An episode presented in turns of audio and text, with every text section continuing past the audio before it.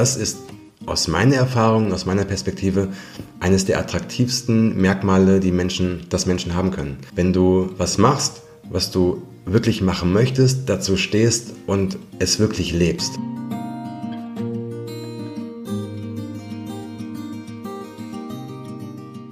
Hallo und herzlich willkommen zu Sinneswandel, dem Podcast für persönliche und gesellschaftliche Transformation.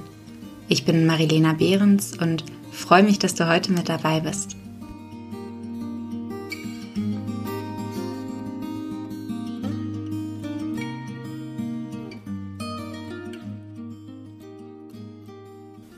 Nachdem die letzten Podcast-Folgen ja tendenziell etwas gesellschaftskritischer bzw. mit einem kritischen Auge auf unsere Gesellschaft und das System, in dem wir leben, waren, habe ich heute jemanden zu Gast, der nochmal auf der persönlichen Ebene ansetzt und wir uns gemeinsam anschauen, was wir eigentlich selbst tun können, um uns vielleicht auch selbst zu befähigen und uns unserer Selbstwirksamkeit ähm, bewusst zu werden, um dann vielleicht auch im Endeffekt im System und in der Gesellschaft etwas zu bewegen und zu bewirken. Und ich glaube, mein Gast, das ist nämlich kein anderer als Lars Arment, den du vielleicht äh, durch seine bereits bekannten und sehr erfolgreichen Bücher wie zum Beispiel Why Not kennst, der ähm, trifft damit, glaube ich, einen Kern der Zeit. Zumindest ähm, konnte ich mich in einigen seiner Worte, was du dann auch im Interview wahrscheinlich mitbekommen wirst, ähm, wiederfinden, dass es zunehmend vielen Menschen in der Gesellschaft so geht, dass sie das Gefühl haben, ja, irgendwie ein Leben zu leben, was nicht so ganz ihnen selbst entspricht. Dass sie quasi die Erwartungen der Gesellschaft auf sich selbst beziehen und dadurch einem Weg folgen, der sich irgendwann als, als haltlos beziehungsweise als ein Weg herausstellt, an dem sie niemals dort ankommen, wo sie eigentlich gerne sein wollen. Und aus dem Grund hat Lars jetzt ein weiteres Buch veröffentlicht mit dem Titel It's All Good. Ändere deine Perspektive und du änderst deine Welt. Und unter anderem darüber, aber auch noch über viele weitere spannende Themen haben wir zwei uns unterhalten. Ich habe im ja, Gegensatz zu vielen anderen Interviews das Gespräch einfach mal laufen lassen, weil ich gemerkt habe, dass wir da in viele Richtungen abbiegen, die vielleicht auch für dich interessant sein könnten. Also nur damit du vorbereitet bist, es handelt sich quasi um eine Uncut Raw Version. Ich habe eigentlich so gut wie alles drin gelassen und am Ende das Interview in zwei Teile aufgeteilt, in ja quasi alltagstaugliche Portionen. Das heißt, heute bekommst du die erste Folge, den ersten Teil mit Lars zu hören und am Ende dieser Woche den zweiten Teil. So, jetzt bleibt mir nicht viel mehr zu sagen, außer ich wünsche dir ganz viel Freude mit dem Gespräch mit Lars Arment und mir. Herzlich willkommen, Lars. Hi. Ich freue mich total, dass du mich an diesem unfassbar schönen und warmen Sommertag hier in Hamburg äh, besuchen kommst, sogar nach Hause. Und ich bin schon sehr gespannt äh, auf, deine, auf das Gespräch mit dir. Ist ein kleines Paradies hier bei dir. Ähm, wir saßen gerade schon im Garten und haben Kirschen gegessen. Die kommen sogar von unserem echten, von unserem eigenen Kirschbaum. Unglaublich. Ja, das kenne ich noch von meinen Eltern. Ich habe nämlich als Kind tatsächlich die eigentlich alle Bäume aus unserem Garten selbst gepflanzt, mit meinem Bruder zusammen. So Pflaumenbäume, Nussbäume. Und es gibt einen großen Garten, äh, einen großen Baum bei uns im Garten, einen Apfelbaum, den habe ich tatsächlich gepflanzt, als ich so zehn war, also so vor 30 Jahren. Und manchmal, wenn ich nach Hause komme, sehe ich so diesen Baum an und denke mir, das ist so ein unglaublich schönes Bild fürs Leben. Du machst etwas pflanzt etwas, ein kleines Bäumchen, du gräbst ein, ähm, ein Loch und dann setzt du das da rein und dann investierst du ganz viel Zeit und Arbeit und dann wirst du älter und der Baum wird auch älter und dann aus was ganz Kleinem wird irgendwann so ein riesiger Baum, viel größer als du selbst und du stehst dann davor und denkst dir, das hast du mal gepflanzt.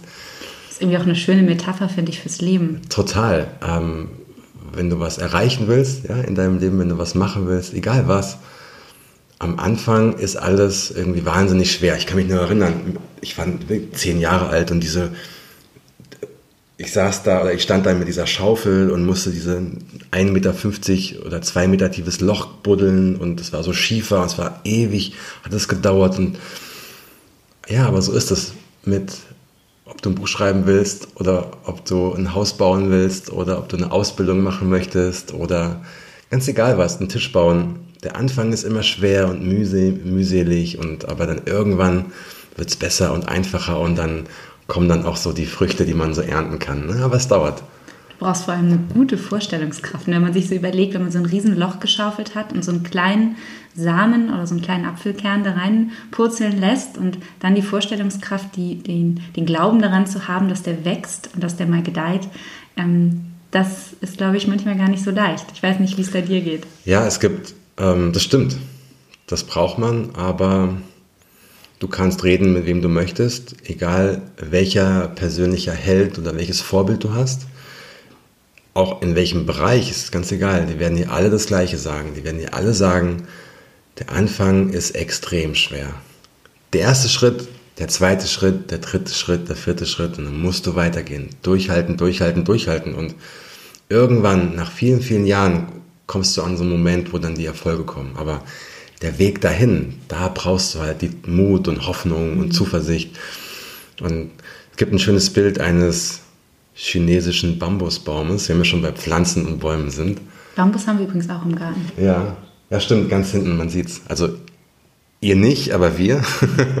stellt es euch einfach vor. Genau, stellt es euch vor. Und bei dem Bambus ist es so, dass die ersten fünf Jahre wächst er keinen Zentimeter. Also der wächst nach unten, man sieht es nicht, ne? der ähm, muss erst sein Wurzelwerk festigen und in die Erde bohren, aber an der Oberfläche siehst du nichts. Und dann im fünften Jahr sprießt der wirklich innerhalb eines Jahres so zehn Meter nach oben.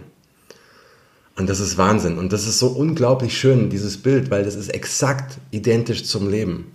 Du brauchst erst deine Wurzeln, du brauchst erst deine Erfahrungen, deine Niederlagen, deine deine persönlich erlebten Augenblicke, um dann irgendwann daraus etwas zu schaffen, was dann auch sichtbar ist im Leben, ne? Erfolg oder was auch immer.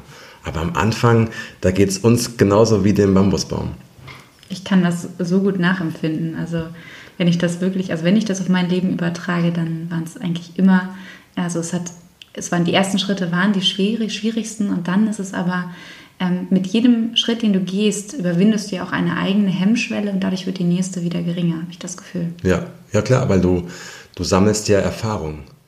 Und oftmals beginnen wir Dinge nicht, weil wir diese Erfahrungswerte noch nicht haben.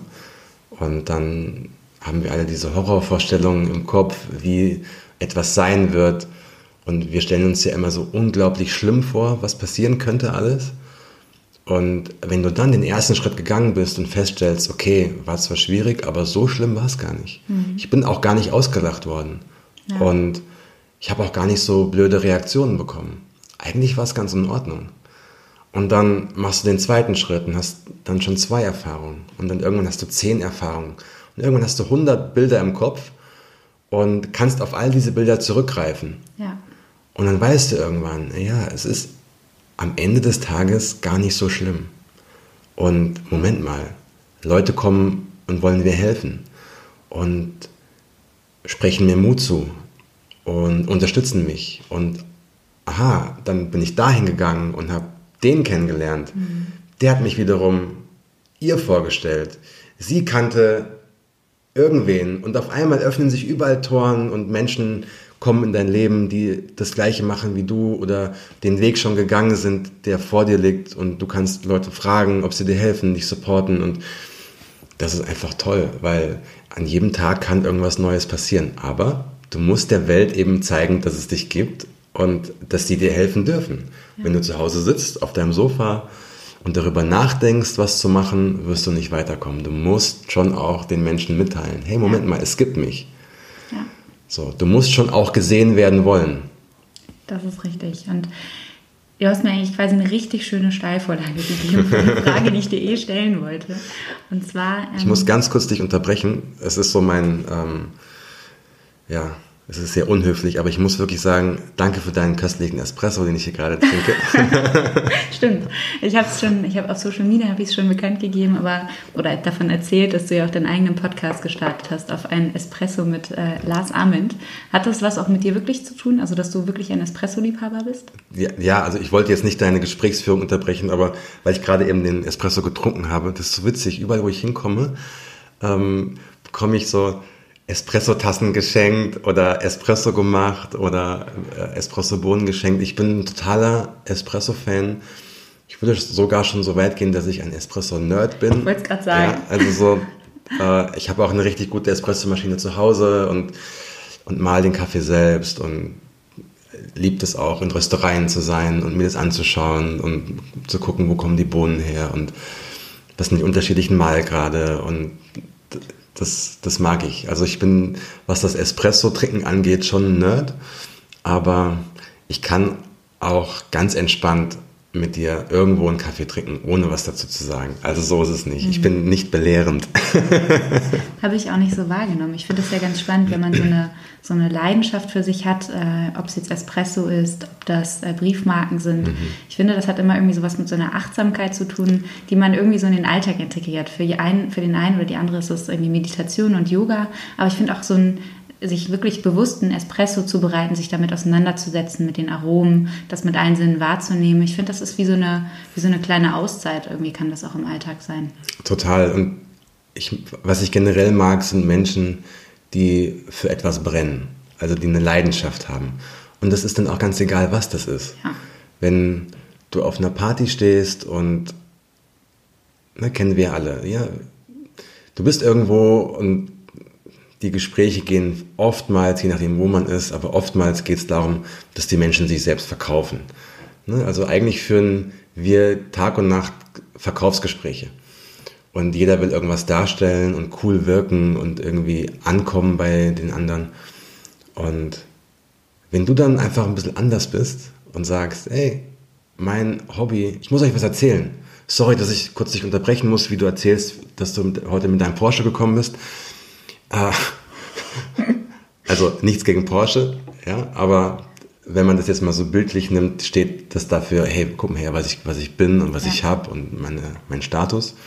Und wenn du hergehst und sagst, ich muss euch von meinem letzten Wochenende erzählen, ähm, ich bin ja der Gründer des, des ersten Dreiradvereins Deutschlands, ja, um mal so ein Gegenbild zum Porsche zu finden. Und wir sind irgendwie 100 Leute und wir treffen uns alle zwei Monate an irgendeiner Rennstrecke und machen dann richtige Rennen gegeneinander auf Dreirädern. Das ist mega witzig. Da kommen dann 500 Leute, unsere ganzen Familien und wir machen dann Grillfest und die ganzen Kinder sind dabei. Okay, ich merke gerade, das mit dem Dreirad ist ein komisches Beispiel, aber so, und dann hörst du das und dein erster Impuls ist vielleicht, hm, das ist aber irgendwie strange. Mhm. Aber wenn du dann das mitbekommst, wie der für sein Hobby brennt und ja wie der davon erzählt und dieses Funkeln in den Augen und dann ist das Dreiradfahren gar nicht mehr so wichtig, ja. sondern auf einmal siehst du, da ist ein Mensch, der steht zu sich, der macht, was er will, dem ist egal, was die Leute über ihn denken, der hat einfach Spaß am Leben und das ist aus meiner Erfahrung, aus meiner Perspektive eines der attraktivsten Merkmale, die Menschen, das Menschen haben können. Ja. Wenn du was machst, was du wirklich machen möchtest, dazu stehst und es wirklich lebst, authentisch bist, so, dann kann der Typ mit dem Porsche einpacken. ich kann ja, also ich äh, könnte nicht mehr, mehr noch nicken, wie, so eine, wie so eine Puppe hier. Ähm, ist auch das, was ich äh, so in den letzten Jahren irgendwie beobachtet habe. Ähm, ich habe auch eine ganze Weile immer versucht, irgendwas darzustellen. Hm. Vor allem aus dem Grund, weil ich gar nicht wusste, wer ich eigentlich bin und was, was mir eigentlich Freude bereitet, wofür ich brenne. Und je mehr ich aber wirklich ähm, das Gefühl hatte, okay, ich, ich, lebe mein, ich nenne es jetzt mal authentisches Ich, mhm. ähm, desto besser ging es mir und desto schöner wurde ich von anderen Menschen empfangen irgendwie ja. auch. Also desto mehr wurde ich wahrgenommen auch wirklich. Und das ähm, wünsche ich mir für noch viel mehr Menschen, dass mehr Menschen ähm, sich trauen, sich erlauben, ähm, so zu sein, wie sie sind. Ähm, und das muss man, oder ja, muss man irgendwo auch ergründen, weil ich glaube, in der Welt, in der wir leben, wird das immer schwieriger, weil es so viele Möglichkeiten auch einfach gibt, sich zu vergleichen. Ähm, Aber es macht die Welt auch viel spannender und interessanter, wenn wir unterschiedliche Lebensmodelle haben. Ja, und ganz oft schreiben mir Menschen, die so ein Bild vor Augen haben, was Glück bedeutet. Also was muss, welches Leben muss ich führen, damit ich glücklich bin? Und oftmals werden dann einfach so Klischees kopiert. Mhm. Oder es werden, es wird ein Leben adaptiert, das von anderen gelebt wird. Und wir gucken das und beobachten das aus der Entfernung und glauben, okay, wenn ich das jetzt auch mache, werde ich glücklich. Und dann schreiben mir dann viele Frauen, interessanterweise, schreiben dann, ja, schau mal, ich bin jetzt schon vegan und ich mache schon Yoga und ich meditiere schon und ich mache schon das und das und das, aber irgendwie geht es mir trotzdem nicht besser. Also ich ernähre mich vielleicht gesünder oder ähm, ich habe jetzt ein, mein, wer ist das so schön, mein ähm, globaler Fußabdruck ist jetzt. Ach so, ja, ja, ich jetzt, meinst, äh, ja. Ist jetzt im, näher am, im, im, positiven Bereich als vorher. Aber, und dann habe ich schon meinen Yogakurs auf Bali gemacht. Und also all das, was man so klischeemäßig irgendwie mit, mit der, der Selbstverwirklichung ähm, so ähm, verbindet. verbindet, danke. Ähm, ja, und dann, dann sage ich, ja, das ist alles schön, dass du das gemacht hast, aber wer bist denn du eigentlich? Mhm. Und was sind denn deine Träume? Und was ist denn dein Weg? Mhm. Du kannst dich gerne, und das ist auch gut, dich von anderen inspirieren lassen, und ähm, auch wenn das Vorbilder von dir sind, aber jeder von uns lebt sein eigenes Leben. Macht doch keinen Sinn, dass du mein Leben kopierst. Ja. Ähm, oder das von dir. Es ist aber leichter. Ja, natürlich ist es leichter, weil man nicht selbst nachdenken muss, weil man einfach sagt, okay, ich mache einfach das, was die anderen machen. Ich folge der Herde. Mhm. Ähm, und ja, aber das führt nicht zu deinem Glück, mhm. weil vielleicht ist dein Weg ein ganz anderer. Du musst dich aber nur trauen, diese innere Stimme wieder oder ihr wieder zuzuhören, ne? der Ruf des Herzens, was oftmals so ein bisschen wie so ein Kalenderspruch klingt, aber ähm, es ist was dran. Es ist was dran. Frag dich einfach, was willst du denn wirklich? Und nur du. Und, und warum willst du das? Mhm. Das ist auch so wichtig. Warum willst du das, was du gerne machen möchtest? Geht es dir wirklich um die Sache? Oder geht es dir um auch um die Anerkennung von draußen? Oder was die anderen dann dazu sagen? Mhm. Oder geht es dir um was anderes als der Weg selbst. Ja, die Erfahrung, die ich dabei gemacht habe, ist, dass oft, also das ist ja so ein bisschen so das Thema, auf das ich mich auch äh, ein bisschen spezialisiert, oder was heißt spezialisiert, aber wo ich gemerkt habe, hey, das macht mir echt Spaß, mhm. Menschen zu unterstützen, ihr Why herauszufinden. Also etwas, das sich durch das Leben so ein bisschen wie so ein roter Faden durchzieht, wobei sich das natürlich auch in Lebensphasen immer wieder verändern kann und darf.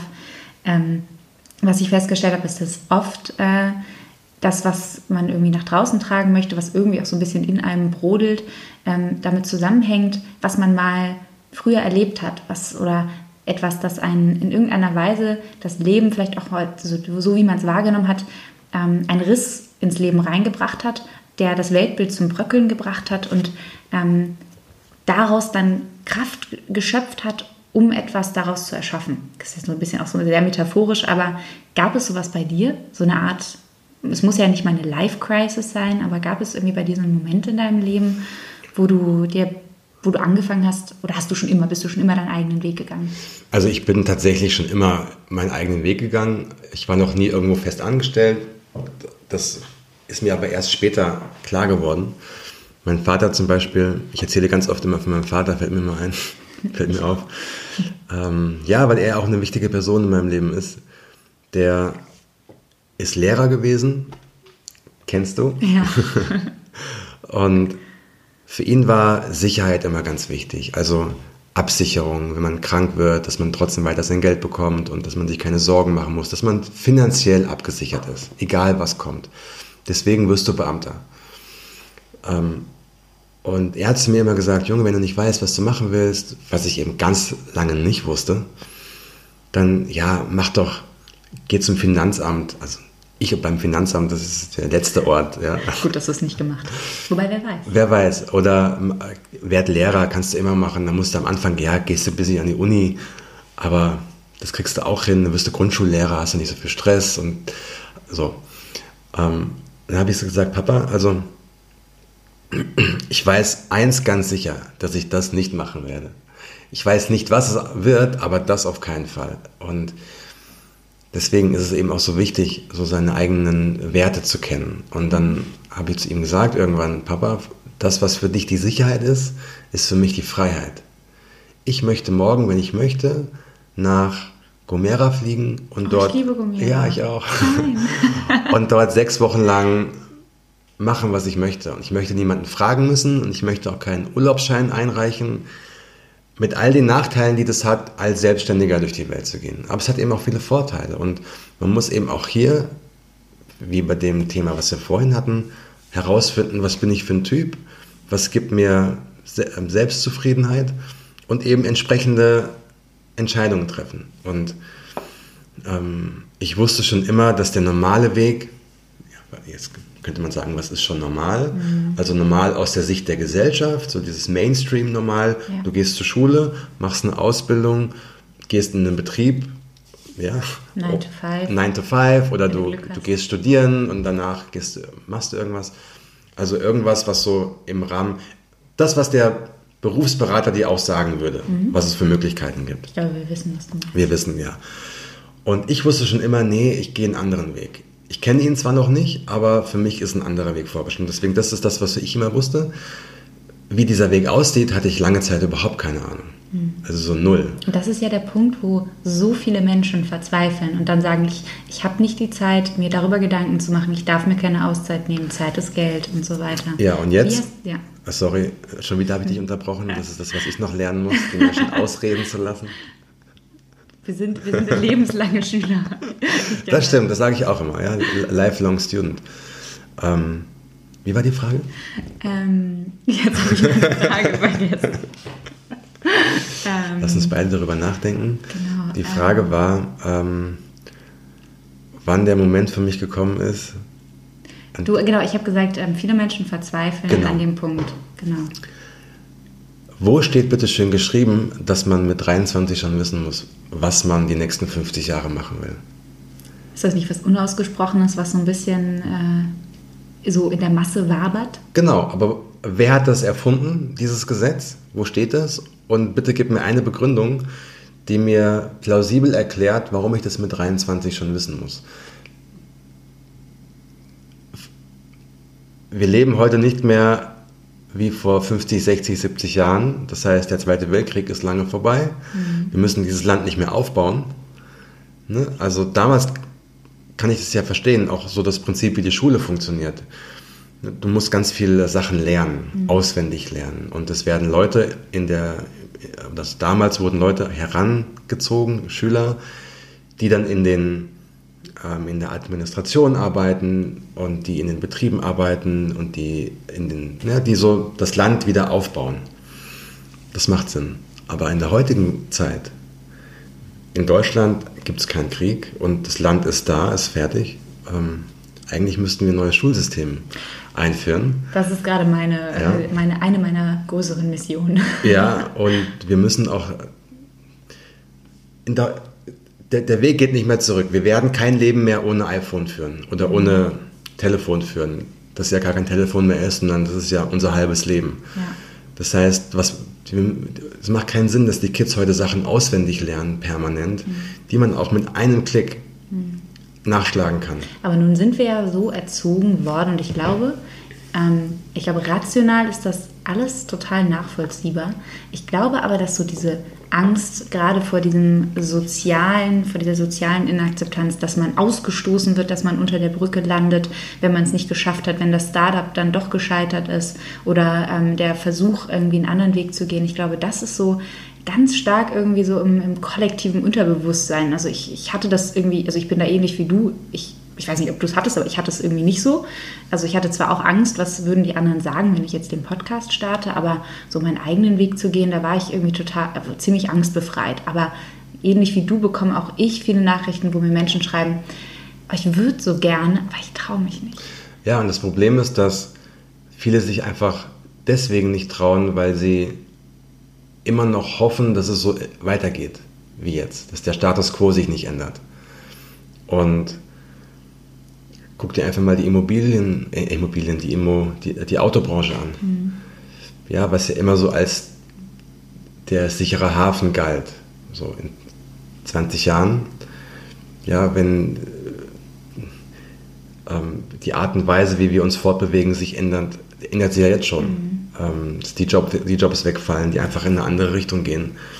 Ähm, viele, okay. viele Firmen, die damals als unsinkbar galten, so Dampfer, die für immer irgendwie schon gefahren, schon immer gefahren sind und ja, von denen gibt es viele nicht mehr oder noch sehr eingeschränkt. Das heißt, es ändert sich alles so unglaublich schnell, wenn du mal überlegst, was in den letzten 20 Jahren passiert ist, äh, wie unglaublich schnell das ging. Also die, die ich glaube, die unter den Top 10 der erfolgreichsten Firmen ähm, Facebook, ja, Google, sind, sind viele, sind viele Firmen aus der aus einem Bereich, das immer noch so sehr in der Luft hängt. Also so, was ist denn Facebook eigentlich und was ist Instagram und was, so, die kann man irgendwie gar nicht anfassen. Die machen irgendetwas, die produzieren ja nichts. Also gut, außer Apple vielleicht, ja, aber ja. das heißt, ganz viel ändert sich und ähm, wir glauben aber, dass die Dinge so bleiben. Ja, dass die Dinge so bleiben oder wir hoffen es und, und trauen uns dann nicht, diese Entscheidungen zu treffen, weil unsere Eltern dann uns reinreden und die dann aber aus einer anderen Welt kommen, die das gar nicht mehr verstehen.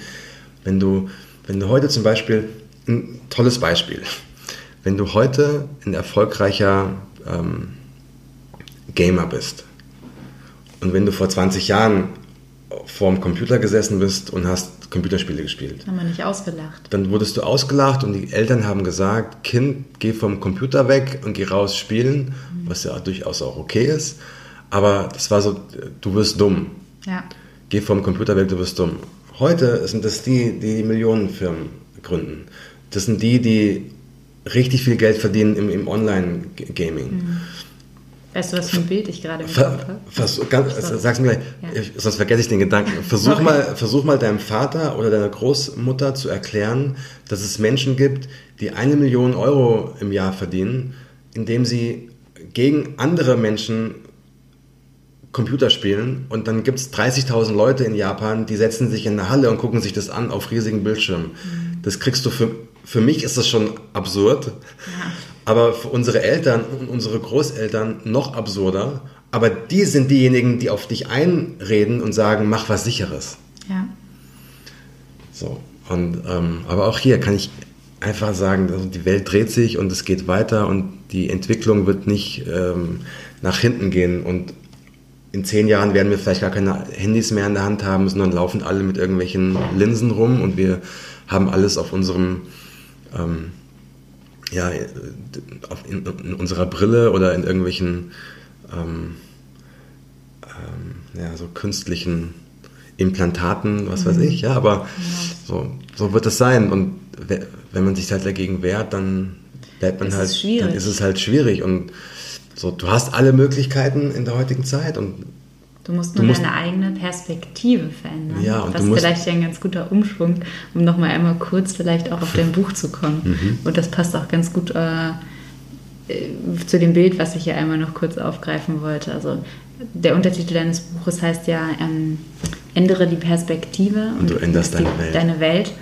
Und ich hatte gerade das Bild im Kopf von ähm, dem Film, ich glaube, heißt, heißt, der mit dem Riesenaffen heißt, glaube ich, Godzilla, oder? Mhm, ja. Genau. Und da gibt es ja so dieses Bild, wo diese, ähm, ich glaube, Polizisten irgendwo unten ähm, auf der Straße irgendwie mit ihren Lupen nach, nach Fußspuren von diesem kleinen Äffchen, die mhm. sie im Kopf haben, suchen. Und in Wirklichkeit, dann wird nach oben gezoomt, sind die in so einem überdimensional großen Fußabdruck von diesem Affen. Und, ah, okay, krass. Und ich glaube, so geht es uns manchmal jetzt in der Welt, in der wir leben, wo die Veränderungen teilweise schon so groß sind, aber wir suchen immer noch nach, diesen, ähm, nach dem, was wir kennen.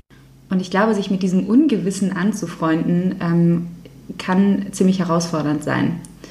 Ähm, wie geht es wie, wie dir denn damit? Oder ähm, hast du jetzt für dich irgendwie so eine, so eine Perspektive, wie es für dich in Zukunft weitergeht? Also ich meine, du bist jetzt ein, du bist, du hast dein elftes Buch geschrieben und du hast selbst, oder wir haben uns vorhin darüber unterhalten, du hast jetzt die letzten Jahre viel gehasselt, gearbeitet, rotiert. Mhm. Ähm, so nach dem Motto, okay, what's next? Ähm, oder geht es vielleicht in eine ganz andere Richtung?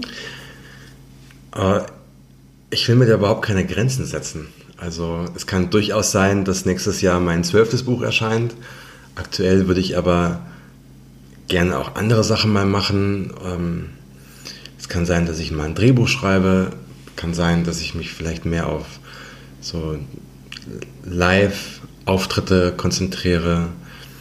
Kann sein, dass ich mal ein halbes Jahr gar nichts mache und einfach nur lese und mich weiterbilde, mich mit Menschen unterhalte, auf Reisen gehe, mich um meine Eltern kümmere, mich um meine Freunde kümmere. Ähm, also ich kann dir sagen, was ich heute mache. Ich kann dir nicht sagen, was ich morgen mache. Und das ist so, wenn wir ums, äh, wenn es darum geht, seine Perspektive zu wechseln. Wir, mein Mentor Rudolf Schenker ist der Gründer und Gitarrist der Scorpions. Der hat mal gesagt, einen sehr schönen Satz. Lebe dein Leben im Jetzt, in dem Bewusstsein eines ganzen Lebens. Mhm. Das heißt, sei dir klar, dass das Leben lange geht, aber fokussiere dich nur auf diesen einen Moment jetzt. Ich weiß, es ist gemein, aber irgendwo musste ich ja einen Cliffhanger einbauen. Und daher ist jetzt hier an dieser Stelle der erste Teil der Folge des Gesprächs mit Lars Ahmed und mir geht zu Ende. Und am Ende der Woche kannst du dir dann den zweiten Teil anhören.